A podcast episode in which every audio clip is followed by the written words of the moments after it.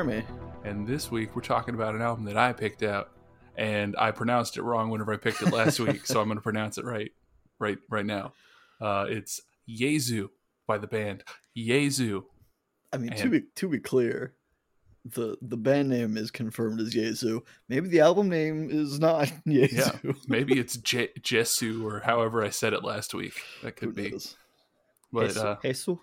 yeah either way i hadn't really like I'm, I'm not super familiar with it i had listened to at least most of it once Mhm. before but other than that like it was it was a while ago it was back whenever i was listening to Deafheaven a lot a little bit i think before we did the episode on them So did this come up as like a recommendation? yeah it was somewhere on spotify's recommendations for this like Gotcha. you might also like this so I Well, you listened to it. might, and I Yeah. might as well. And we don't know. But uh, your path to divinity might change how you feel about this album. It's true because Jesu is the name of, of the band, and so experiencing this is some some kind of divine sense sense that starts with track number one, your path to divinity. Already starting fresh, you know. I feel like we're gonna have it unlocked this week. It just feels so. right. I hope so. But yeah, Uh, so your path to divinity, first introduction of this band, and again, you said that you weren't super familiar, so Mhm. I don't want to like steal all of the like Well, excitement. but So I I mean like I'd listened to a little bit of it. I don't know if I'd heard this song, but Mhm. just right from the get go, it starts out with this like super bassy. Like I can't even describe it how like bassy and low this like chunky guitar and it's very bass is. sludgy. Yeah, it's like I don't know if you've ever listened to Sunn. There's it's like style. It's stylized like Sunn with a zero in parentheses. We, we've But- talked about them. Yeah. off off the podcast. Oh, okay. Uh, but yeah, like they're just this drone metal band where it's just super slow tempo, and it's just I mean it's droning, and I really fucking like it. It's slow and atmospheric. It's like it's not a song right like immediately you can tell this isn't a song that you'd be like jamming in the car like i'm gonna put this on a mixtape and what like you'd be Speak for yourself, man. I guess that's true. if you put it with a bunch of stuff like this and knew what was happening, then yes. But yeah, it's it's just very slow, very heavy, very dark, very atmospheric, and it it gradually picks up like momentum. And by Mhm. momentum, I do not mean speed because it doesn't pick up speed. right. It just kind of it, it builds, but it doesn't really build to anything. It just kind of like takes its time. It it zones you out with just like like I said, the droning atmosphere, the plotting kind of sludgy sounds. It's it's it's very interesting, and it's it's very like I, I don't want to say it's ambient necessarily, but it Mhm. is it is in a lot of ways. Uh, the vocals come in with some like very like kind of almost jarring high organ keys about like four minutes in. That's another thing with this album. Quickly, I'd like to point out, uh, every track almost is over nine minutes. Yep. They're very long tracks. There's eight tracks on this album, and the total runtime is like an hour and fifteen ish minutes, Yeah. maybe a little less. But uh, yeah, so very long, very long, slow plotting album or tracks on the album, which uh, kind of works, I think, for the style of music. I mean, it makes sense if you think of like a typical structured song, especially in pop. It's more upbeat, it's more up tempo, so it can cover more measures in a shorter amount of time, kind of a thing. So it's just taking all of that and slowing it down and spreading it out and letting everything kind of kind of sink in when it changes and it fits the kind of sludgy guitar tones and, and stuff that goes on. Uh, but yeah, it there's kind of like this climax and this release of tension, and then it kind of comes back in with well, a little bit more pep and drive towards the end. There's a lot of different textures. The vocals are just like they're not super melodic, and they're kind of washed out by a lot of the noise, which is kind of something that happens in this kind of style of music anyway. Uh, but yeah, it, it it just like it spaces me out in a way very similar to Deafheaven's Sunbather that we did. How I just like I put it on, I zone out, and I don't really think about what I'm listening to, and I don't really think about anything. I just kind of turn my brain off, and it just takes me away. And this whole album is like that for the most part for me, and it just kind of like it comes in slowly, it builds, and then it leaves slowly. Yep. Uh, so I hope I hope that sits well with you. I feel like I mean Deafheaven did, so at least the general vibe, I guess, does. Yeah, spoilers. I actually really like this album. Oh, oh, okay. well, that's cool. yeah, there, there there are some lull points. Mhm. I'm not gonna say low points necessarily, but there, there are some tracks in don't land as well with me. But overall, I really really enjoyed this week's uh, experience. Well, that's nice because I did too. It's it's definitely one like you were talking. All the songs are around nine minutes, or there's one that's like 11 and a half minutes. Yeah, And the shortest one is just under seven minutes. The longest one's about 11 and a half. it it I don't want to say it doesn't feel like it, but Yeah. it it the time passes fine. Like it's it, not it does yeah it doesn't like despite the music being slow and like slow tempoed and the tracks being so long it doesn't feel out of place. It doesn't feel longer than it needs to be or shorter. In most cases there is one exception that i feel on this track is maybe a bit longer than it needed to be but uh, we'll, we'll get to that. Yeah. Uh yeah, I I like there and lyrics wise it's crazy because if you look at the lyrics to this song, it's 9 minutes and 14 seconds long. yeah there's like six lines of lyrics. it's bored of the things that you are, and now the things that you were. How does it feel to destroy everything by your guilt? which is it's kind of cryptic and kind of Yeah. vague. And I don't know, I, I really like the concept of this album, I think, at least what I got about it. So yeah, you read the lyrics. It makes me think that someone's kind of been running from their past and trying to like keep themselves distracted with something new so that way they don't have to really worry about whatever it is they did. The title of the song being Your Path to Divinity kind of implies that they're approaching things with like a holier than thou attitude perhaps, which I think kind of flows through a lot of this album.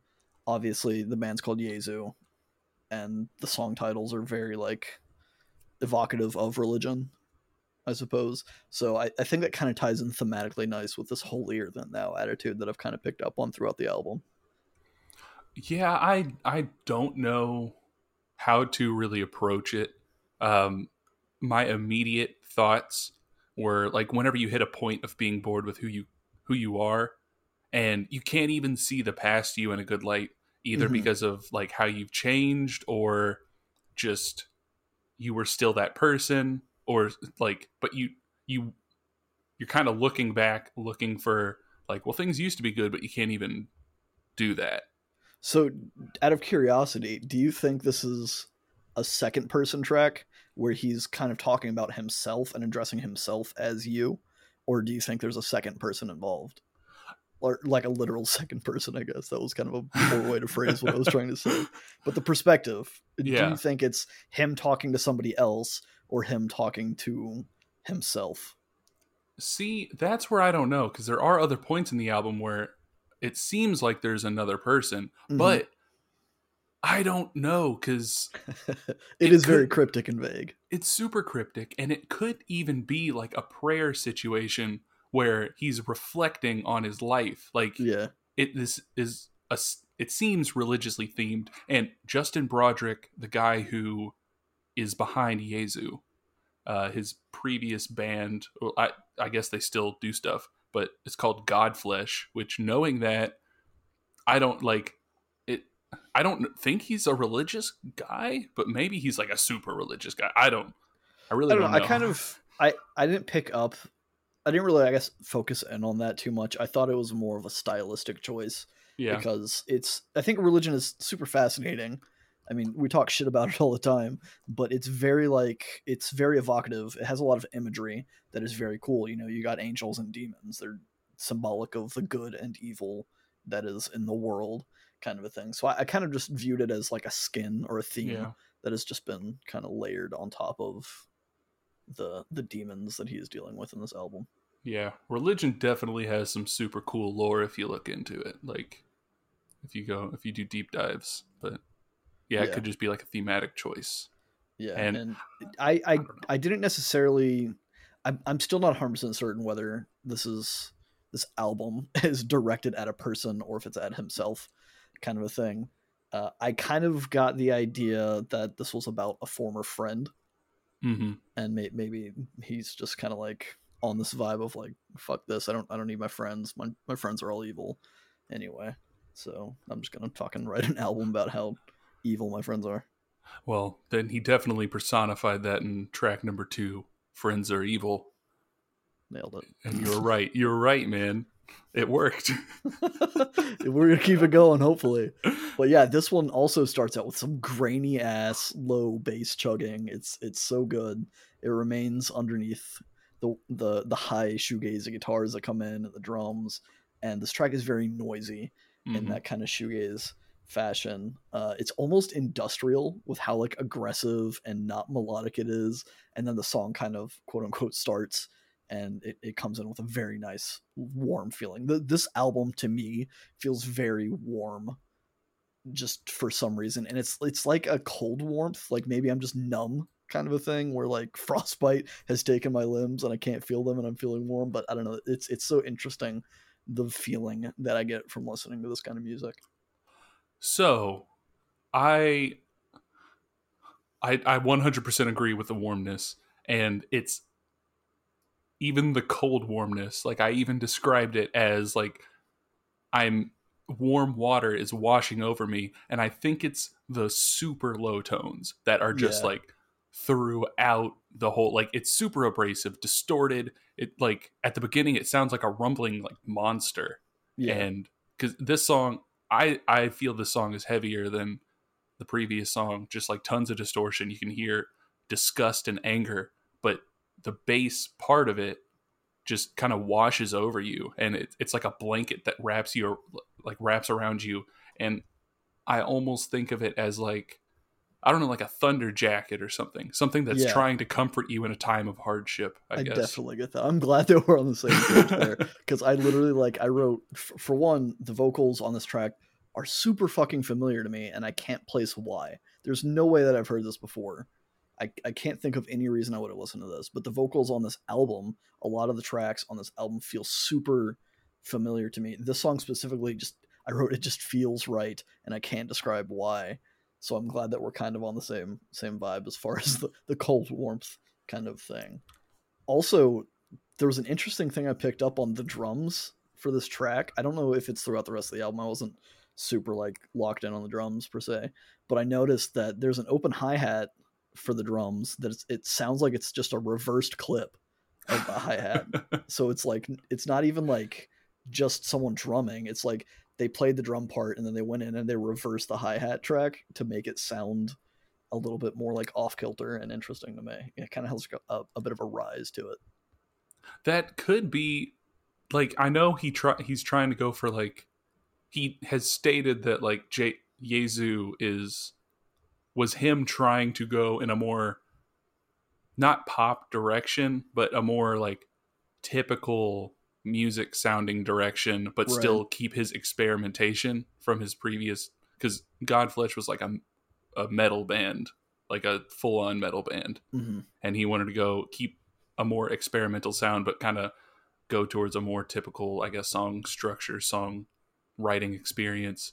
And that's there's just certain things in here that sound off. Like it sounds yeah. in, industrial. It sounds eerie. It sounds like there's a very high like ethereal sound that comes over the vocals and it gives it a more somber quality along with the heaviness and it's just little touches like like the hi-hat like those sounds like the there's certain keys in here that sound like some sort of electric church organ yes. not necessarily on this song but like i mean i i it's in this song too but in a lot of other songs as well and it just gives it gives it a nice round quality that just kind of like puts you in a state of unease but yeah. you, there's something that's keeping you here i guess.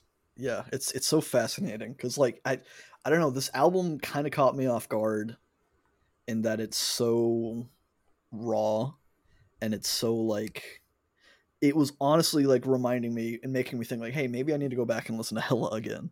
Legitimately. Because it was just like it's so like unproduced, but it's not. It's it's very like produced, I suppose, in a lot of ways. Like we mentioned, the the high the hi hats and the organs and everything. It sounds raw in a way that I wasn't expecting, but it, it's so good. It just it feels so good to listen to, and I, I don't know. It's it's like it's that Deafheaven thing again. It's it's not something that I would have the on paper thought that I would have liked because the sounds by themselves don't really add up to things that I typically like, but as a whole, it all just it, it feels right. Ah, it feels very right. Um, and the lyrics, however, are like I they're just very cryptic and not in a like I feel like everything I can possibly think of about these lyrics comes back negative and yeah. like depressing almost. yeah, no, for sure. And I, I definitely get that throughout this album and, and more specifically the next track is very like depressive, I think. But I kind of like I don't know. The song's called Friends Are Evil. I felt like this one was the singer acknowledging that they've made mistakes in the past and kind of like comparing that to their friend that they had, their former friend, maybe lover, that kind of seems to be drawn in at some point. But uh because he's just like he's saying like I know I've thrown stones, and I've been hit by stones. They come back twice as strong as kind of the hook. I know the stones I've thrown they come back twice as strong. Um, but he also like calls them out and says, "I know stones you've thrown come from your highest throne." So again, it's kind of bringing that holier than thou attitude, but also acknowledging that he's fucked up and he's like accepting that. And then the last line of all of the verses, he says, "They remind me nothing lasts." And I think that that could be a double meaning where he's talking both about the fact that he feels betrayed by the close friend and saying that like okay his friendship didn't last and like no real friendship is ever going to last kind of a thing. But it's also potentially saying that like the the feeling of guilt doesn't last forever. Like he, he was able to make peace with his past mistakes so they no longer haunt him kind of a thing and maybe that's just me looking too far into it but I thought it was kind of a cool double meaning. So, I think I might have leaned too hard into the religious subtext. I mean, I, I don't think that's possible. It, again, it's the band is called Jesu. the album is called Jesu. There's a lot of religious uh, subtext and, and everything. So, I'm, I'm curious though. Where'd you go? So, I went to someone who's grappling with religion, like I know the stones I've thrown they come back twice as strong. Like maybe he feels like he had lashed out at God or somebody, and it came back to bite him mm-hmm. in the future. And in the second verse, whenever he's saying, "I know the stones you've thrown come from your highest throne," like maybe he's. I took that as like God Himself is just up in the fucking ivory tower, like throwing throwing stones, metaphorical stones at him and just like passing out shit. But I think I I clung to it because of like the whole let he who is without sin cast the first stone yeah. at her thing. And I think my mind just went there instead of I don't know. I think yours makes more sense. I mean, I took it more more of like an idiomatic like people in glass houses shouldn't throw stones whereas throwing stones is just kind of an idiom for like talking shit, I guess, or or like insulting someone else kind of a thing. But it, it could i definitely could understand having the religious because this is one of the, the few tracks that i didn't really pick up on a religious subtext. So maybe maybe there is something there and i just missed it. That might have been my problem is that there's other tracks with more religious subtext and i yeah. just had to put it into this one or something but, I mean, it's it's kind of a concept album. I think there there is kind of a through line. I took it more as about the relationship with another person, but that other person could certainly be God, being a literal holier than thou kind of figure. So I, I don't well, know. It, we have two slightly different perspectives on the same story. I think. Yeah. Well, you know, Justin Broadrick, if you're out there and you feel like uh, clearing things up, you know, we always we always invite the For artist. Sure to uh to come out here and tell us what they think or i mean if you're tired of me like tell me that and just just shit on me for getting your song wrong. That's fine too. But, well uh hopefully we won't shit on the next track. Tired of me. Killing it. Track number three. This one it, this one's cool. It starts with like this almost like children's lullaby feel with like some plinky keys although it's still very echoey and washy kind of giving, giving it that like unsettling feel. Uh, the guitar and the bass and the drums come in and it just punches right through that and it feels super good. And i just again the vocals so warm and they're so familiar to me and i can't explain why. And there's a nice echo on the, the vocal track and it matches kind of the slow sludgy instrumentals. And this is the point where i, noted i just want to sit in a sensory deprivation tank and listen to this album because i feel like that would be an insane experience. I even looked up there is a uh, a ther- an alternative therapy, I guess, place uh, on this side of the river oh, that we live on. well, that I, I might actually go through with this, and because I'm just curious. Like I, I've always been curious about sensory deprivation tanks, but yeah, I feel like this album would be perfect to just kind of like mellow out and focus on nothing and just have it playing it because it like it makes me feel like i'm having some weird like out of body experience where my soul is like floating up into space and then the organs come in in like the, the ending third of the song and it really sells the ending of the song and it, it allows the big boom of the other instrumentals to like pack this visceral punch and just like there's such a, a feeling of like existential doom and finality and in almost a funereal way with the organ kind of coming in and it feels like we're just mourning the loss of the whole humanity like the whole human race is is in jeopardy here and we're all just kind of like weeping for it and then at the end there's also the snare drum cadence that kind of comes in and it aligns with what i was thinking already about kind of the doom and, and funeral kind of feel to it and it just it feels like the soul is leaving the body yeah, that's why I like music like this. It does it it sounds like a funeral march and like those drums at the end. It's it sounds like they're just drumming to a march, like to march and it's just there's just something so eerie about it. There's another band I think they're called Grief and it's just ah, like it just gives a feeling like no other music can yeah and it's just I like it a lot. As far as the vocals go, you say they sound familiar. They sounded very familiar for me. Have you ever listened to Baroness? i have actually maybe i, th- I feel like i've heard some of baroness Because specifically from their Blue album is what kind of this song makes me think of. Now this this album predates it by a while. Like Mhm.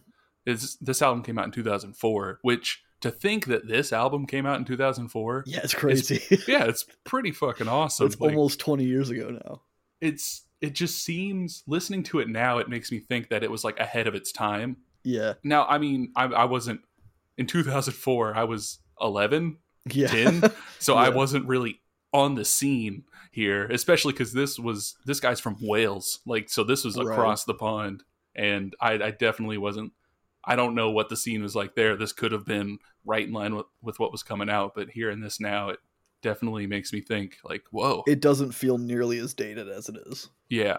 It it feels really like it could have been made last year and i wouldn't sure. think i wouldn't think anything of it I mean, especially with my narrow context of this kind of music, like I'm I'm just starting to get into like shoegaze and stuff, and specifically like the Deafheaven album we did last year. Like that was the first time I'd heard anything similar to this, and, and, and that kind of whole style of music is, is something very much novel and new to me.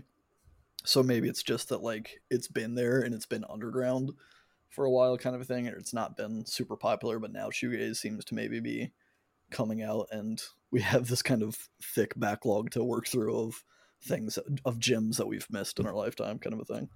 That's just the best feeling finding something that has a backlog that you can be like oh my god there's a treasure trove of things that i've never heard and i get to just listen to them all now. Yeah i genuinely might listen through all of uh Jesu's discography just because this this album really hit home with me i also li- i listened to his he came out with an album in 2020 called terminus that i also listened to today.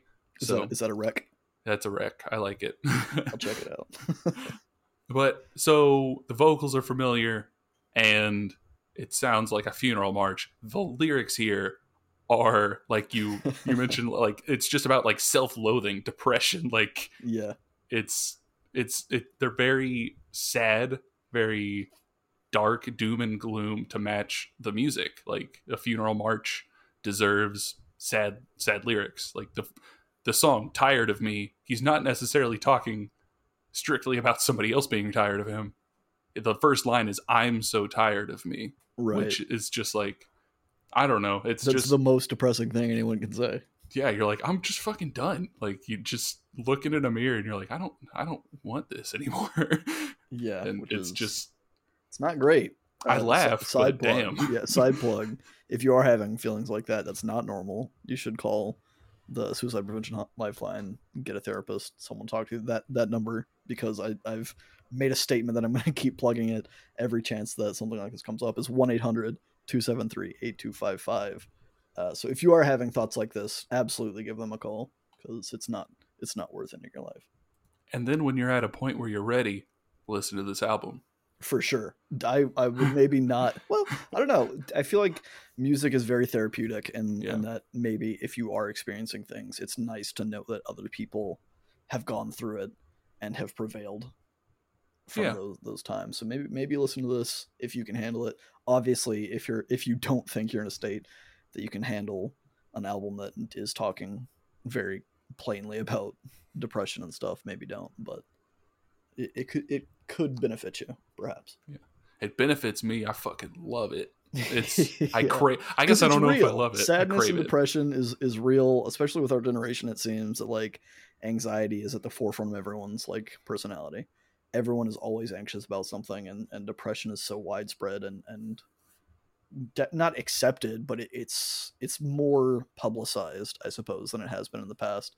And being able to share that experience is, I think, a good thing. Definitely. That's why I feel like you see a lot of that sad boy type music Yeah. now.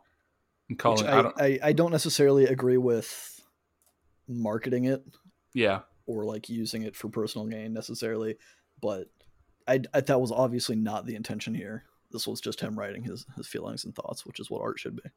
Hell yeah. Rock on, Justin Broadrick. You're Fucking super cool. yeah.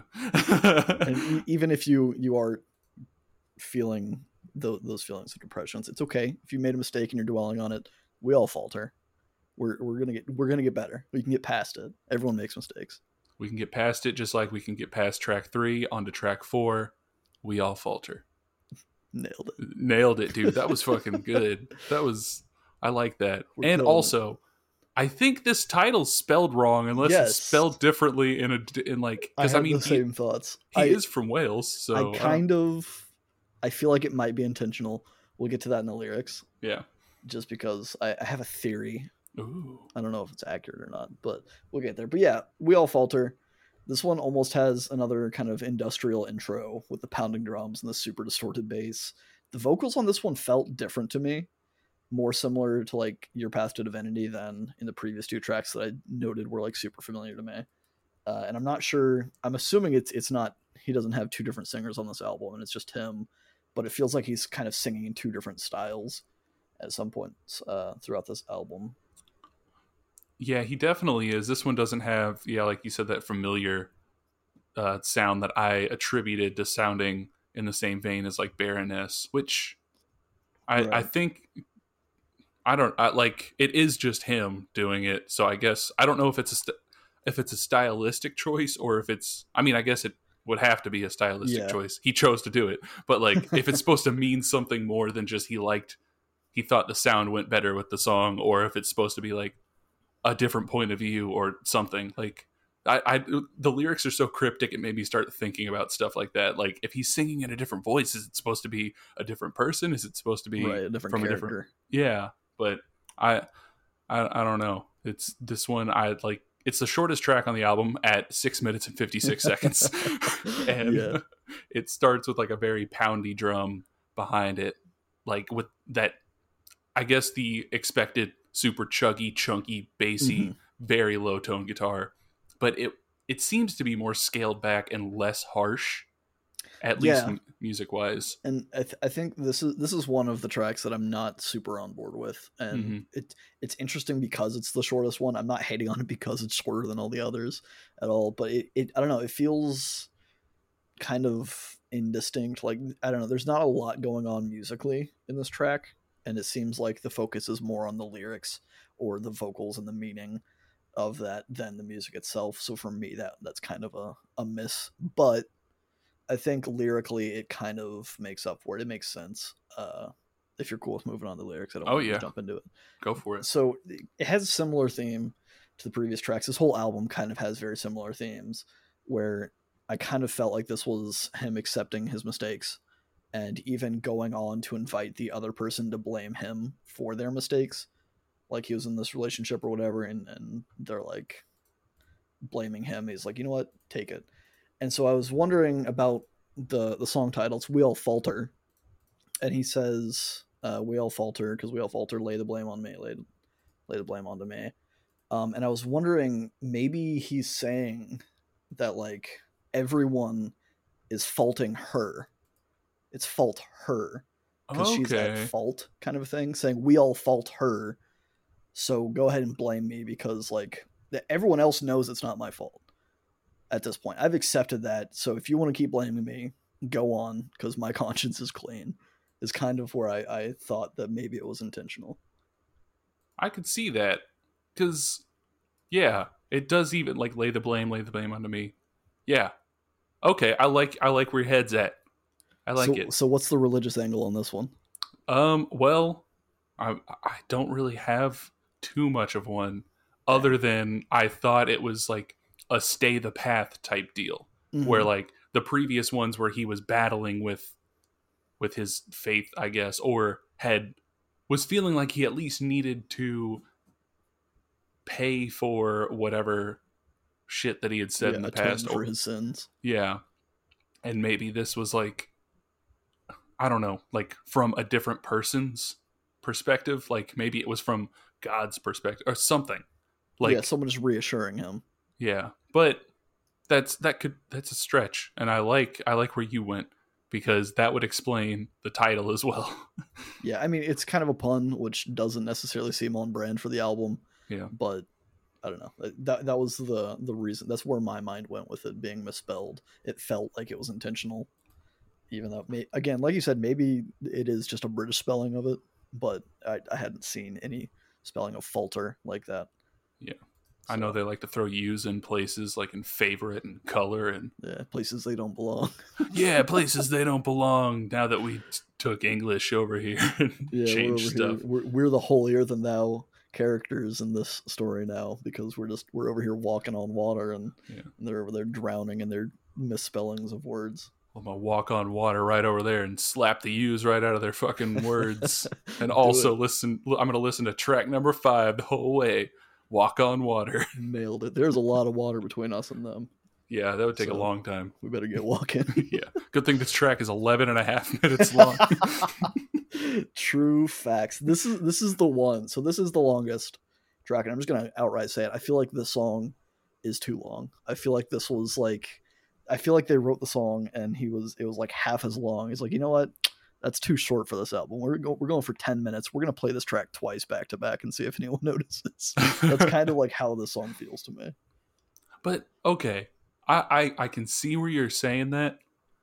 I don't necessarily think it, it it's a very long song. Yeah, We'll, we'll just we'll just throw that out there. 11 and a half minutes is a long fucking time for a Right. song. but it's it's not necessarily out of place on this album because again, a lot of these tracks are nine and a half, ten minutes long. Yeah, I get the the funeral march vibes from this song as well, Mhm. and I feel like it does a good job. Like it plays it up for about five minutes, and then the music drops, and it's about echoey vocals. I think this first part, if any part we're gonna get kind of cut, I think the first five minutes of the funeral march could kind of be scaled back, maybe a minute Yeah. or two, because I like where the music drops out and the echoey vocals come in. Agreed. and and then it changes back to the slow march again. I think that could be a little bit shorter but then it hits around seven seven minutes and 30 seconds. And the song changes up again. The guitar gets a little more drony but it maintains the heaviness. There's more riffage to it but it's still really slow. I feel like it could have been kind of maybe compartmentalized to the more normal nine and a half minutes yeah, on this album and still kept the changes but i don't mind the length of the song i guess yeah. I think this was at a point in my notes in the album that I was just like, man, it's really sinking in how long all of these songs are and how much time I'm sitting here listening to the same thing. And and again, like it's not necessarily a bad thing that it, it's just it's the genre, right? It's very drony. It's very like I don't want to say one note but each song kind of has its profile. It has its its arcs, and those arcs are very long. And so I don't know. This one this one kind of felt like it was maybe going a bit too far in that direction for me. I can feel it. I mean, I can't fault anybody for uh, not being 100% on an 11 and a half minute song that's mo- mostly like it's a very very good uh, sound descriptor of Hell this yeah. album. But man when that melody changes up at around seven and a half minutes I, Yeah. I, I really like that change it hits hard and oh look even in my notes i could definitely see this not being for everybody but it's for me so there we Oh, go Perfect. We're, we're yet again on the same page. Uh, lyrically is where we're going to differ, probably, maybe, because it seems to be the case on this album. But I was kind of going back to the him feeling like he's been used by a former friend, and because the lyrics again, very simple lyrics in this track. He just repeats, "Be there for your summer, be dead by the winter." Pretty much the entire song is just that. Uh, repeated over and over again, which it, it makes me think that like he's saying like I I was there for the highs, but when it got less high, right? When when the season started changing and things were not looking as exciting and fun as they were in the summer, then you you abandoned me and I'm gonna be dead in the cold of the winter because you don't give a shit, kind of a thing.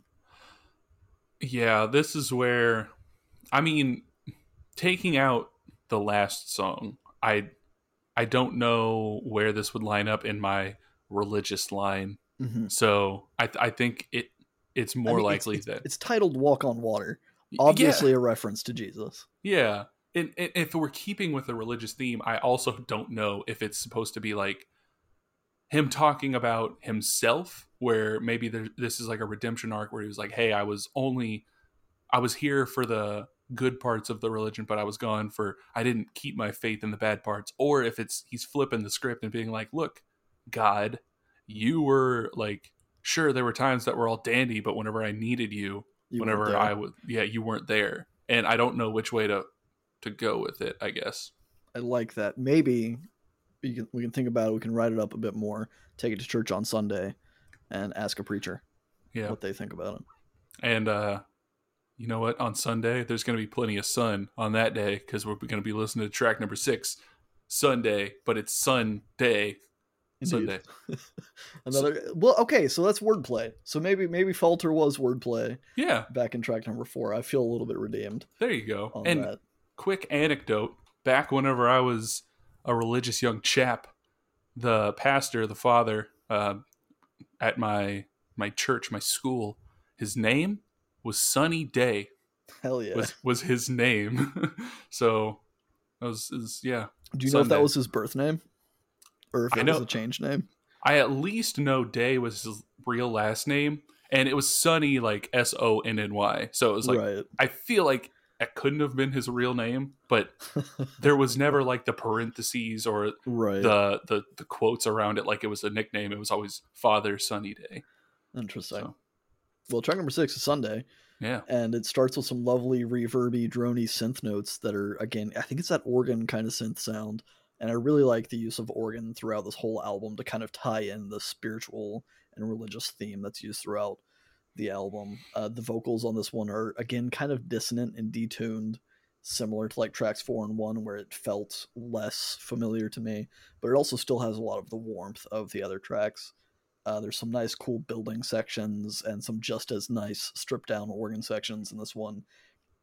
This track's also 10 minutes long, so it's it's one of the longer ones on it, but it doesn't feel too long to me. The length really gives this one time for a lot of the music to just kind of soak into your skin and then carry you off into space before the big ending of this track. hell yeah. I I really like this track, not only because it introduces probably the harshest vocals I guess that are on the album. They're not like full on death growls or anything, but That's you the can next tell. track. Are you sure? Yeah. I'm pretty sure. Man, I'm just probably dumb. I'm No, gonna- yeah, gonna- it is the next track. It's totally the next track. So, you know what? Just fuck me, right? are your numbers off again? My numbers are off again because I can't fucking count. But okay, so this one. So, that opening organ part, Yeah. I, I did want to talk about this. I really like this track as well. And d- does that opening organ part did it did it strike you as familiar in any way? Because it instantly made me think of something. It I wasn't I wasn't locked in on anything. What does it make you think of? Okay, so it makes me think of "Just What I Am" by Kid Cudi and King Oh, Chip. That opening, just the chords of the Yeah, organ, I can see that. and it was just like, yeah, yeah, yeah, yeah. and it just like I was able to separate that from my mind, but it like the first time I heard it, I was like, I gotta look this up. I gotta see if fucking Kid Cudi was sampling. that, Sunday. that would be a power move that would blow our minds. Like that's for for a good minute. I was like, oh my god, is this like have have I come full circle and completed my purpose in life? that would be insane. But it wasn't. At least not that I could find. I mean, Side maybe. note, uh, go check out Indicud by Kid Cudi. Maybe okay, that's gonna that's gonna open up a whole can of worms. I was gonna say maybe not if you're like not super familiar with Kid Cudi. We're, we'll do an episode where we just talk about Kid Cudi, maybe, yeah, there we go. because there's a lot to discuss with his discography. I think. A whole lot. but yeah, this song, it's good. I like it. Uh, it it feels triumphant more than a funeral march. Like you're seeing the sun crest a mountain after a long hard night. It's it's not full of this enveloping blackness of bass and low frequencies. It's still got those traits, but it doesn't feel as crushing to Yeah, me. because it's it's Sunday. It's a day of worship. Day of day of happiness. more like it. warships. But yeah, I, I, again, lyrically, this is kind of amidst the context of all of the religious references throughout the album, and again, the artist being called Jesu. I kind of get the feeling lyrically that the singer's talking about missing the person that abandoned them, and he's been kind of like shit talking on the whole album. And I, I think instead of Faulter being a bitter track, he's just kind of he's actually saying at this point that like or at that point that he's like i'm i'm going to take all of the blame for what happened i'm going to give you a clean pass because i i want you to have another chance because i'm just i'm just in love with you and i i don't want this to end and if if all it takes is me to say it was my fault then i'll do that. I'll take all of the blame. And then there's another layer to this where it feels like he's recognizing how insane that is. And he's comparing that to his worshiping of the person, right? Because it's, it's Sunday, and the other person that I've pinned as this holier than thou person, he's worshiping them to some fucked up level, and, and I think that's kind of an interesting dissonance or subtext to a lot of the album. I just had a thought that maybe this whole thing is supposed to be able to be taken in a religious context and in like a friendship relationship context because Yeah. maybe he's trying to create some sort of like I don't know through line there like it's supposed to be like he's comparing the two types of worship or love or Right. I don't know that Yeah, I could totally see that. That make that makes sense to me. because I, I think one I, I almost got there in my notes when I was when I was thinking about things that I was kind of like, okay, well maybe it is supposed to be ambiguous and apply to both aspects, but I never explicitly came out and said it. because this song like i still don't know if it's replying applying to like religion or not like I I genuinely don't know Yeah, and that's i don't know i like that about the album is that it's something that i liked about neutral milk hotel like there's just so much ambiguity. ambiguity Yeah, jinx Jinx, you will be coke. but yeah i don't know it's cool man woman I, was, I was about to pull pull a nice segue and, and say like it's it's unclear if he's talking about a man or a woman, but track number seven is man slash woman. So here we are.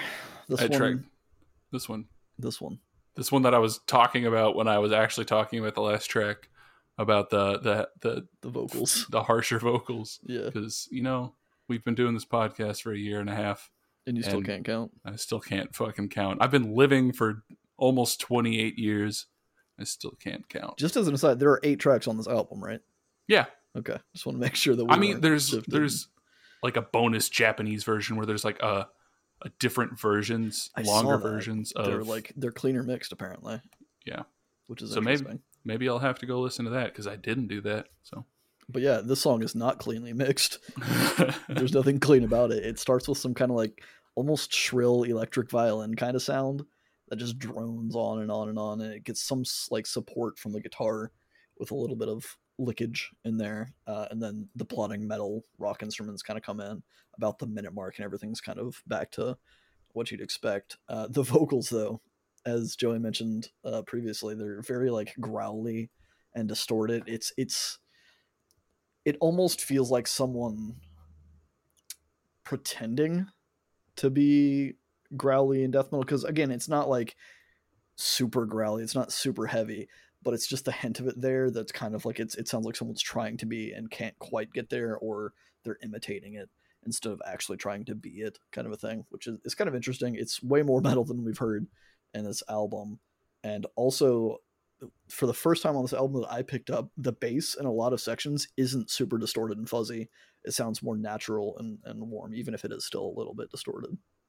Yeah this one he actually did have a guest guitar player on as well yeah it was the dude from uh godflesh i believe his name was paul neville I think is sure. what his name was. I didn't. I had you know I should have wrote things, but you know. yeah, I think I also saw that somewhere, but I didn't.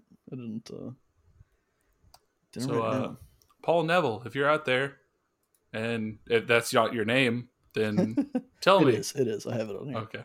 Cool. Guest appearance by Paul Neville on guitar on the track "Man Slash Woman." Well, yeah, there you go. But yeah, you're totally on about like the the I guess trying to recreate a growly like screechy sound. I, I don't I don't know how to describe it, but yeah. it does. G- given the vocals on the rest of this album, it it's completely different. yeah, there's, there's a definite intensity to this track. And this one, it around six minutes, it seems to take. A, okay, okay. It it seems to take like a really cool like prog turn in yeah. a way that it reminds me of like a porcupine tree song. I've not which, listened to Porcupine Tree. Well, you you should, but we might listen to them on the podcast, so maybe you should. I don't know, but we'll it's cool when we get there. I really like the turn that it takes at yeah. around six minutes. It's really I, fucking cool. I agree. There's a lot of weird like synthy modulation stuff that happens, and it kind of gave me this like alien mothership vibe. And looking at the lyrics, like the lyrics he's talking about demons, and a lot of this album is religious in context. So I was kind of like, I kind of went off in my own mind during this. And I was like, you know, I really like the idea that angels and demons are just aliens from other planes of existence. And I kind of like just kind of went in a, a, weird sci-fi direction for a bit in my mind. But yeah, it, it's got this weird proggy thing. It's really cool. Uh, and then it kind of comes back, and it feels like there's an almost like nu metal ending for mm-hmm. like the last third of it, where it it kind of gives me more Static X vibes. I know I mentioned them last week, so maybe it's just fresh on my mind. But it, it, it doesn't have the slow, sludgy, shoegazy feel for the last part of the, the song. It just kind of like feels like a standard metal song, which was kind of interesting. Yeah, this one it definitely had plenty to to keep you occupied for the nine and a half minutes. Yeah, and lyrically, it uh man, it's called Man Woman, and it it adds more ambiguity because I don't know if he's talking about either a man or a woman. I don't know if he's talking about the relationship between men and women. I don't know if he's talking about man woman as like playthings from God's perspective or mm. from a demon's perspective or like there's just so many different ways that I could that I took it and yeah. I I really just I could not pin it down. I can't give you a definite answer because I don't have any answers. Part part of the ambiguity comes from the fact that there's no like full sentences. Yep. The, the, the lyrics are success, demons, waste time, waste life, they give, suck life, thrill seek, dead eyes. That's most of the song. Uh, he just repeats that. So I, it's definitely open to interpretation. I think so. In my story, in my arc, I was like, okay, well, maybe the singer is definitely like realizing he's insane at this point. While he wants to worship this person that he was in a relationship that betrayed him and hurt him. He's realized how fucked up it is, and he thinks the only solution is to go off the deep end into the dark side and maybe kill them with that kind of like if well if I can't have you nobody can have you kind of mentality and the song being so different felt like kind of a mental break where this was like he's gone over the deep end at this point you know thinking about what the next track is I definitely like that more than I like like this one I I didn't have any answers for, but I definitely think it's a break of some sort. Like Yeah. they're they're they're flipping the fuck out and the the the the other person's figuring it out like something and, something's like, happening. The, the ending of the ending of the song, he he repeats, "Don't cry, don't cry, don't cry." Dead eyes, like he's like killing someone and be like, "No, it's okay, it's okay. This is this is how it's supposed to be. Don't don't worry about it. You're gonna die, and that's just the way it has to be." yeah, and your even your guardian angel can't save you now. Well, maybe track eight can, because track eight is Guardian Angel. But I just said your guardian angel can't. Fuck can't man, I was just trying. You made a good segue. I you you laid it up, and I missed the the the dunk. You know, whatever. It- It's, That isn't that an alley oop? Is that what that's called? yes, thank you, thank you for that. I, I knew there was something there, but I couldn't get there because I don't sports. Track number eight, Guardian Angel. This one takes us right back into the bog of sludgy, sludgy metal. Sludgy And- bug. It's the sludgy bog. I love it. Uh, after man slash woman, this one kind of feels like a return to form and familiarity. Like all of the wrongs have been made right, or maybe just rep- repressed, and we're back in this kind of cycle of this guy's depression, kind of a thing. There's a lot of nice ambient noise that rounds out the last part of the song that kind of just lets you relax and come back down to earth after this kind of trip. Yeah, like I really like the way this ends the album, just because it's it fits so well. Like Yeah. It's it like you said, it gets back to the heaviness, the really slow, like sludgy feel, and there's two verses. I guess they're verses. I don't really Sure. know Sections. sections, vocal sections, and after each one, it sounds like there's a little guitar solo noodly thing behind the heavy bass guitar. So that's like a cool little flavor there. But I like the way it ends where it just kind of devolves into an ever slowing heaviness that just gets slower and slower and then the heaviness goes away and it's just the guitar blaring out from what sounds like a fucking mile away just riding you out for the last 3 minutes or so. And it's it's great.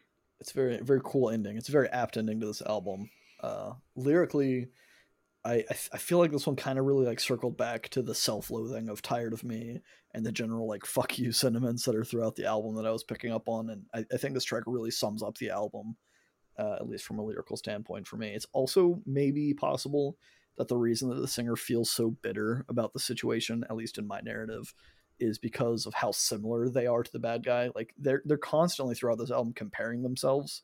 It seems where they're kind of implying this similar perspective on things, and maybe that's why the singer was super obsessed with this other person, other personality slash deity slash whatever it is, because they're kind of like on the same wavelength, but maybe one's better than the other. Maybe he's just pissed because he's not as good as the other person. I don't fucking know.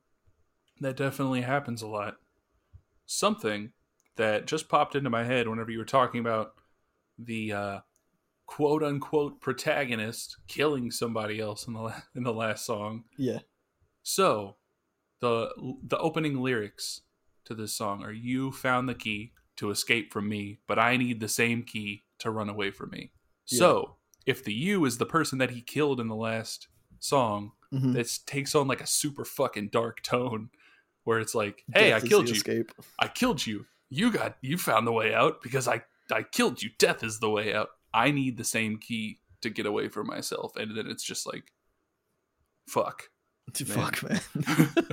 Indeed. And yeah, I kind of also had similar thing, but the last verse, it doesn't like it Yeah. doesn't necessarily line up. It says, "And you know the need, and we see the same things." Again, kind of drawing parallels to themselves, and we know the outside is your true inside. Which those last lines specifically kind of made me feel like he's saying, some people are ugly on the outside, but on the inside they're good, wholesome people, or vice versa, where the the outside perspective is of a clean, wonderful person, and the inside is just hell and a shitty person. And he's saying like no that's not the case with you. Like whatever you appear to be is exactly what you are. And we we all know it. We both know that you're a terrible person all the way down to your core kind of a thing. Yeah, because they're a friend that's evil, yes. Full evil circle. to their core, full circle, except kind of full circle because it's back, to track, two. Yeah. but yeah this is this was a, a fucking trip of an album i love yeah. i love doing it this week the album kind of paints in in very vague broad strokes which kind of just leaves a lot of space for your mind to to drift and wander throughout all of the the droning metal tracks, and it's it's it's good. I enjoy that. Hell yeah, I also enjoy it, and I'm glad you enjoy it. It's great. I like making good recs. This was It's a good one awesome. for sure. I really really enjoyed this week. Uh, next week, we're going to be talking about. Actually, for the next two weeks, I'm taking over. I'm taking Joey off the podcast. It's just me. For the next two weeks. Jeremy. Hi, I'm Jeremy. Just wait for you to say it. I'm Joey. no, uh, next week we're going to be doing uh, an album from the band Loathe.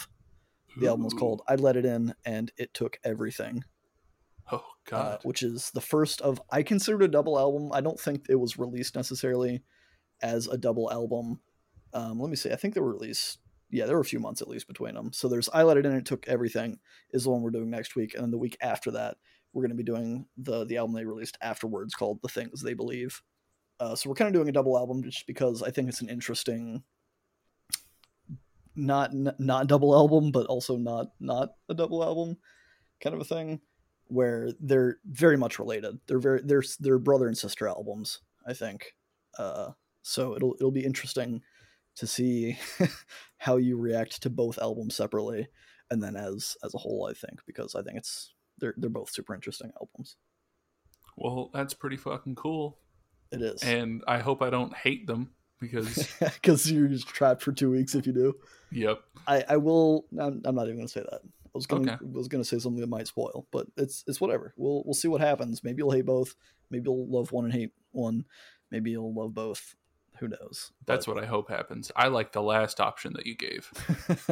Me too, man. Uh, anyways, if you guys want to leave us some comments, please do so.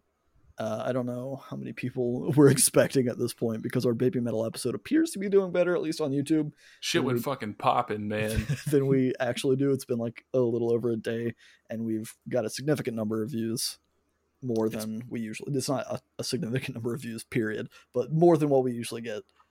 Uh, so I don't know. People probably aren't into Jesu as much as Baby Metal. but if you like this album, please let us know if you have thoughts on the lyrics or how much religion is involved in this. I'd, we'd love to have that kind of discussion with you guys. Uh, so find us on social media, tweet us, whatever you got to do to to get in contact with us. Next week, listening to Loathes, I let it in, and it took everything. And I hope you enjoy it, and I hope you stay in our feedback. loop.